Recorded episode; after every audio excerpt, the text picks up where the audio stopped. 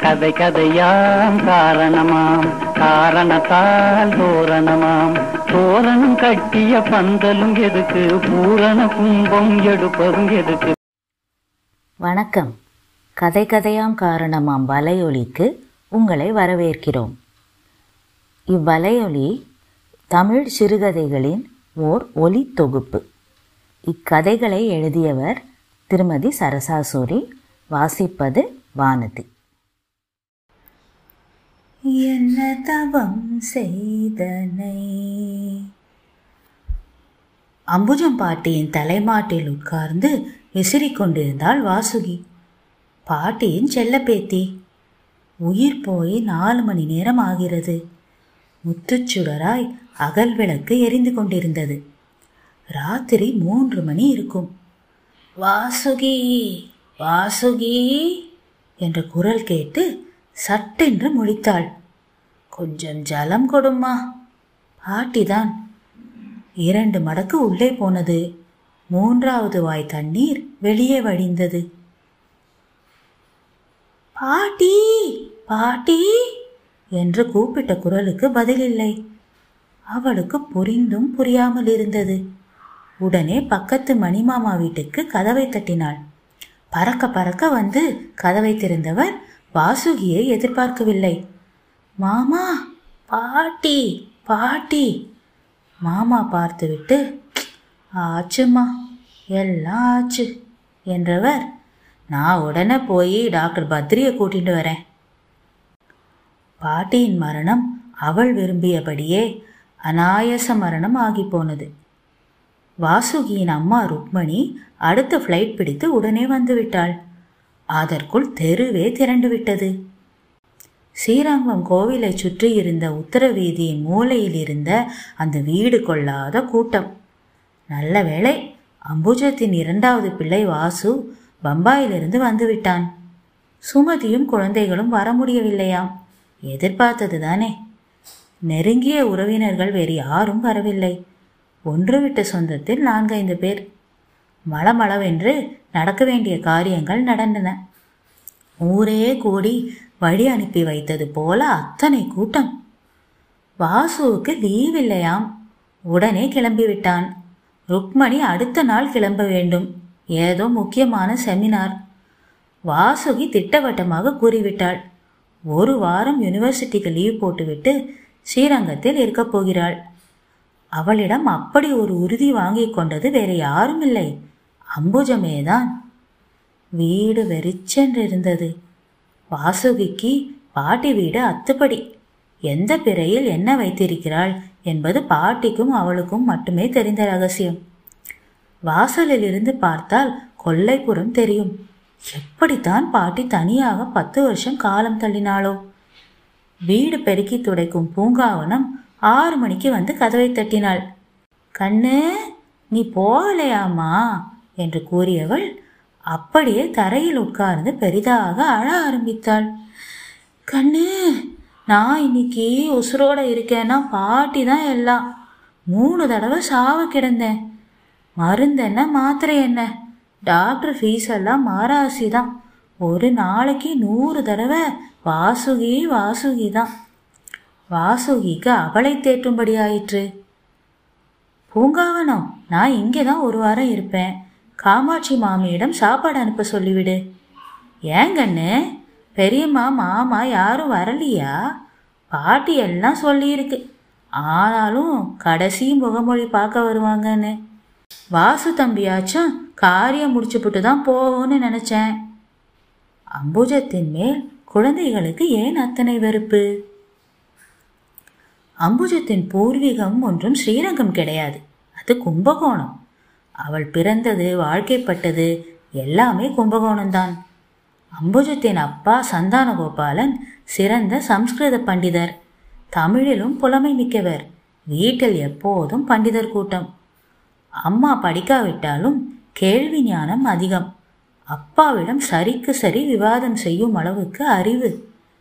அம்புஜத்தின் அக்காவுக்கு இதிலெல்லாம் அத்தனை ஈடுபாடு கிடையாது.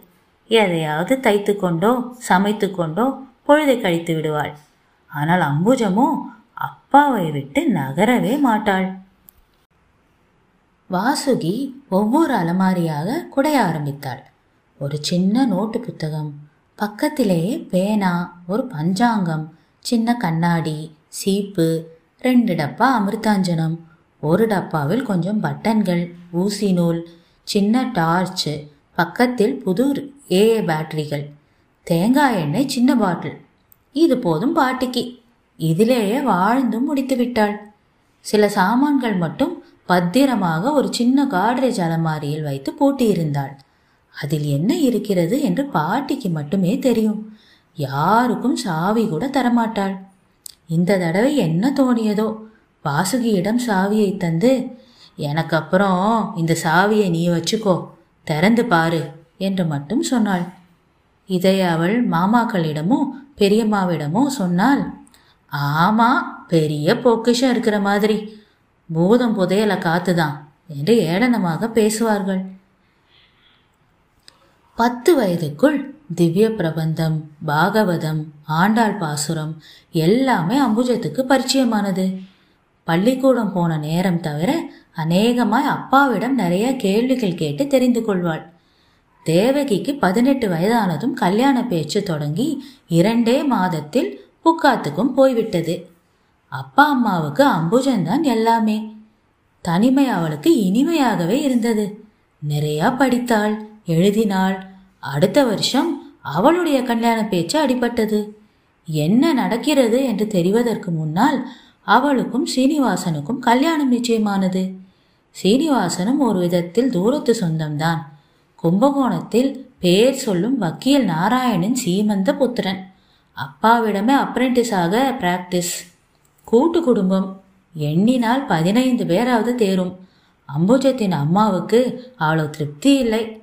ஆனாலும் நல்ல மனுஷர்கள் அம்புஜத்தை ஆசையாக பார்த்து கொள்வார்கள். சந்தானத்தின் அப்பா காலத்து சிநேகிதம். அம்புஜம் அதிகம் பேச மாட்டாள். அப்பா சொன்னால் சரியாகத்தான் இருக்கும். அம்புஜம் போய் மூன்று நாள் ஆகிவிட்டது. சமையலறையை சுத்தம் பண்ணிவிட்டாள். பாட்டி நீயே சொம்பை பத்திரமாக எடுத்து வைத்து கொண்டாள். ரசவாசனை இன்னும் மிச்சம் இருந்தது. பாட்டியின் ரசத்தை போல் யாரால் வைக்க முடியும்? சொன்னால் காவிரி தண்ணி மகிமை என்று சிரிப்பாள். யாரோ கதவை தட்டும் சத்தம். அம்மாவுக்கு பக்க பலமாயிருந்த அம்பி மாமா வாசுகி நீ இங்கதான் இருக்கேன்னு சொன்னா நல்ல வேலை நீயும் நமக்கு என்னன்னு கிளம்பாம இருந்தியே. பாட்டி சொல்லியிருப்பா பீரோசாவே உன்னண்டா தரதா சொன்னா எல்லா பில்லும் சரியா பே பண்ணி ரசீதெல்லாம் பீரோவில் இருக்கும். உனக்கு ஒரு கடுதாசி வச்சிருக்காளாம் படிச்சுட்டே ஏதாவது சந்தேகம் இருந்தா என்னை கூப்பிடுமா?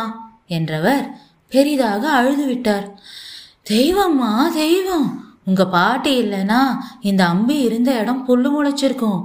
என்னோட ஹார்ட் ஆப்ரேஷன் நடந்திருக்குமா? நீ நன்னா இருப்ப குழந்தை. வக்கீல் நாராயணின் வீடு நல்ல விசாலமாய் இருந்தது. மாமனார் மாமியார் மனசும் அப்படித்தான். வீடு நிறைய ஜனங்கள். ரெண்டு மைத்துனர்கள் நாத்தனார்கள் அப்புறம் வீட்டோடு வந்துவிட்ட இரண்டு அத்தைமார்கள். உறவுகள் புரிவதற்கே நாள் எடுத்தது. சமையலறை எப்படி இருக்கும் என்றே தெரியாது. சமையல் வேலை இல்லையே தவிர சாப்பாடு பரிமாறுவது துணிகளை மடித்து எடுத்து வைப்பது என்று எது ஏதோ சின்ன வேலைகள். வாசலை ஒட்டிய அறையில்தான் ஆபீஸ் ரூம். அதனால் பெண்கள் யாரும் அந்த பக்கம் கூட எட்டி பார்க்க பயப்படுவார்கள். வக்கீலை பார்க்க வந்து போகிறவர் என்று ஜே ஜே என்று இருக்கும். காய்கறி பால் என்று பெண்கள் சமாச்சாரம் எல்லாமே கொல்லைப்புறமாகத்தான் முதலில் அம்புஜத்துக்கு இதெல்லாம் வேடிக்கையாய் இருந்தாலும் போக போக பழகி கொண்டாள். காபி குடித்துவிட்டு சாவியை எடுத்து பீரோவை திறந்தாள். மேல் தட்டில் நிறைய ஃபைல்கள். அடுத்த தட்டில் ஒரு டிரான்சிஸ்டர் ஃபோட்டோ ஆல்பம் ரெண்டு ஸ்வெட்டர் வாசு முதல் முறை லண்டன் போனபோது வாங்கி தந்தான் என்று பாட்டி சொல்லியிருக்காள். தடி தடியாய் ஆறு ஏழு நோட்டு புத்தகங்கள். கீழ்த்தட்டில் புது புடவைகள் மூன்று ஜாக்கெட் துணிகள். பாட்டி வெறுங்கையுடன் யாரையும் அனுப்பி பார்த்ததே இல்லை. புடவைகளின் மேலாக வாசுகிக்கு என்று விலாசமிட்ட நீண்ட கவர். அவசர அவசரமாய் பீரோவை மூடிவிட்டு கடிதத்தை பிரித்து படிக்க ஆரம்பித்தாள். அம்புஜம் சில சமயம் ஆபீஸ் ரூம் பக்கம் போய் எட்டி பார்ப்பாள். அவளுக்கு மாமனார் கணவரிடம் மரியாதை இருந்ததே தவிர பயம் இருந்ததே இல்லை. கட்சிக்காரர்கள் யாரும் இல்லை என்றால் உள்ளவாமா என்று அன்புடன் கூப்பிடுவார். சந்தானத்திடம் மிகவும் மரியாதை. சில பாசுரங்கள் பாடச் சொல்வார். சீனு நீ ரொம்ப அதிர்ஷ்டசாலி என்று அடிக்கடி சொல்வார். ஒரு தடவை சில தினசரிகளை எடுத்துக்கொண்டு வந்து படித்து கொண்டிருந்தாள். இது எப்படி இங்கே வந்தது? அண்ணா தேடுவாரே என்று பெரிய நாத்தனார் ஏதோ கொலையே நடந்த மாதிரி எடுத்துக்கொண்டு போய்விட்டாள். அம்புஜம் ஆசையுடன் எதிர்பார்ப்பது அந்த மூணு நாட்கள்தான். அதற்கென தனி அறை சாப்பிட்டு தூங்க வேண்டியதுதான். அங்கு ஒரு நோட்டு புத்தகமும் பேனாவும் யாருக்கும் தெரியாமல் பிறையில் செருகி வைத்திருப்பாள். ஏதோ எழுதி கொண்டே இருப்பாள். அப்படி என்னதான் எழுதுவாள்? ஏன் தான் மூணு நாட்கள் முடிகிறது என்று இருக்கும்? அன்புள்ள வாசுகிக்கு பாட்டியின் ஆசீர்வாதங்கள். அநேகமா நீ இந்த கடுதாசையை படிக்கும்போது யாரும் கூட இருக்க மாட்டா. அதுவும் நல்லதுக்கு தான் இந்த குடும்பத்தில் என்ன புரிந்து கொண்டவள் நீ ஒருத்தி தான் உன்னை பார்க்கும்போதெல்லாம் நான் சின்ன வயசு அம்புஜமாக மாறிப்போவேன். இந்த வீடோ நானோ என் குழந்தைகளுக்கு ஒரு தூசுக்கு சமம். ஆனால் வாசுகி நீ ஒரு நாளும் அப்படி நினைக்க மாட்ட. இதில் ஒரிஜினல் டாக்குமெண்ட் இருக்கும். அதை உன் பேருக்கு மாற்றியிருக்கேன் நீ ஸ்ரீரங்கத்து கோயில் உற்சவங்கள் பற்றி ஆராய்ச்சி பண்ண போகிறதா சொல்லியிருந்த. நீ வந்து தங்க உனக்கு சௌகரியமாக இருக்கும். மேலே படிக்க முடியாமல் கண்ணீரில் நீர் முட்டியது. கல்யாணமாகி அடுத்த வருஷம் ராகவன் வயிற்றில் குடும்பமே எதிர்பார்த்த வரவு. குழந்தை பிறந்த நாள் முதல் பால் குடிக்கும் நேரம் தவிர மற்ற நேரமெல்லாம் அத்தையோ மாமாவோ குழந்தை யாரிடம் இருக்கிறது என்றே தெரியாது. கங்காதேவி குழந்தைகளை ஆற்றில் எறிந்தாள். அம்போஜமோ உயிருடனே குழந்தைகளை தூக்கி கொடுத்து விட்டாள். வரிசையாய் வாசுதேவன் ராதா ஜானகி நடுவில் இரண்டு அபாஷன் கடைக்குட்டி ருக்மணி. இதற்கு நடுவில் மாமனார் மாமியார் காலம் முடிந்தது. மச்சினர் நாத்தனார் எல்லோரும் கல்யாணம் முடித்து இப்போது சீனிவாசனும் அம்புஜமும் குழந்தைகளும் மட்டும்தான். ஒரு பெரிய நாத்தனார் மட்டும் வீட்டோடு வந்து விட்டாள். குழந்தைகள் அத்தை அத்தை என்று அவளிடம் ஒட்டிக்கொண்டது கொஞ்ச நாளாகவே அம்புஜத்தின் மனசு அவளிடமிருந்து நழுவிக் கொண்டிருப்பது அவளுக்கு தெரிந்துவிட்டது குழந்தைகளை தூக்கி அதிகம் கொஞ்ச மாட்டாள். சில சமயம் பிரம்மை பிடித்தது போல் யாரிடமும் பேச மாட்டாள். அவளுடைய போக்கு சீனிவாசனுக்கு கவலை அளித்தது.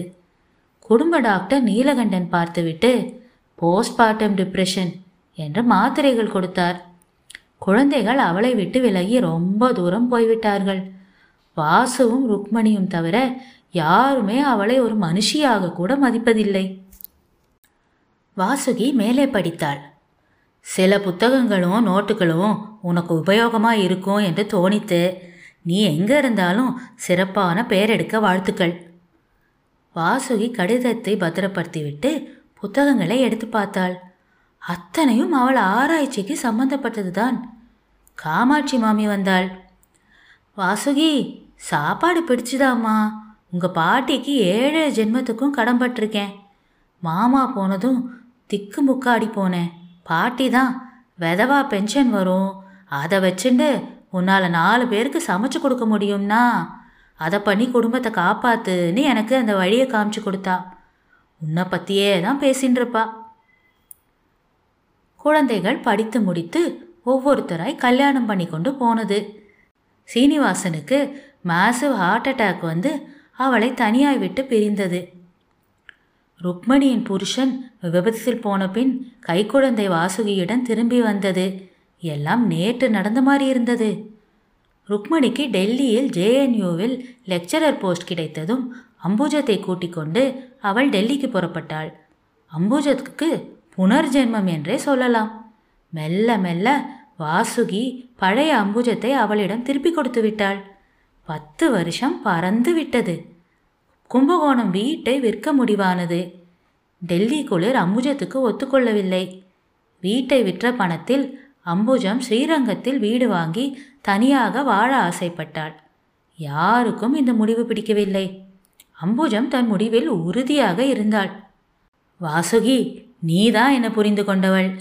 என்னை இந்த சம்சார சாகரத்திலிருந்து எப்படியாவது விடுவித்து விடு அம்மா என்று கெஞ்சிய போது வாசுகி தீர்மானம் பண்ணிவிட்டாள். அம்போஜம் ஸ்ரீரங்கம் வந்த இந்த பத்து வருஷத்தில் வாசு மூணு நாலு தடவை வந்திருந்தாள்.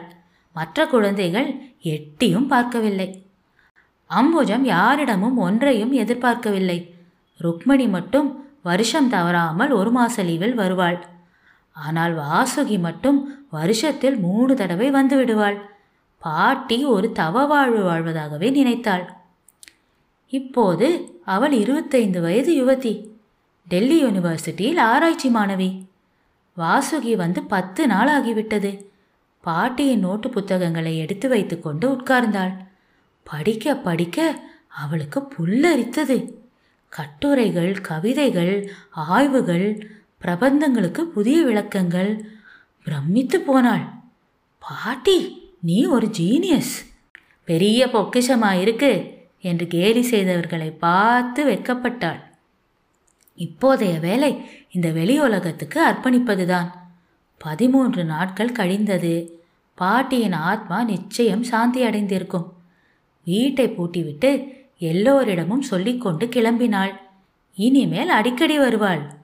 வருஷங்கள் ஓடிவிட்டது. ஸ்ரீரங்கம் உத்தர வீதியில் பெரிய போர்டு. அம்புஜம் வாசகசாலை. அம்புஜம் கல்வி அறக்கட்டளை. ஆராய்ச்சி மாணவர்கள் தங்கியிருந்து படிக்க இலவச விடுதி. பிரபந்தமும் பிரபஞ்சமும் பை அம்புஜம் ஸ்ரீனிவாசன். ஐந்தாவது பதிப்பு அச்சில். வாசுகி நிம்மதியாக ஆராய்ச்சியில் இறங்கிவிட்டாள். இந்த கதை உங்களுக்கு பிடித்திருந்தால் என்ன செய்ய வேண்டும் என்று உங்களுக்கே தெரியும். அதேதான். Like share subscribe. மீண்டும் கதை கதையாம் காரணமாமில் சந்திக்கும் வரை உங்களிடமிருந்து வணக்கம் கூறி விடைபெறுவது வானதி. கதை கதையாம் காரணமாம் காரணத்தால் தோரணமாம். கதை கதையாம் காரணமாம் காரணத்தால் தோரணமாம்.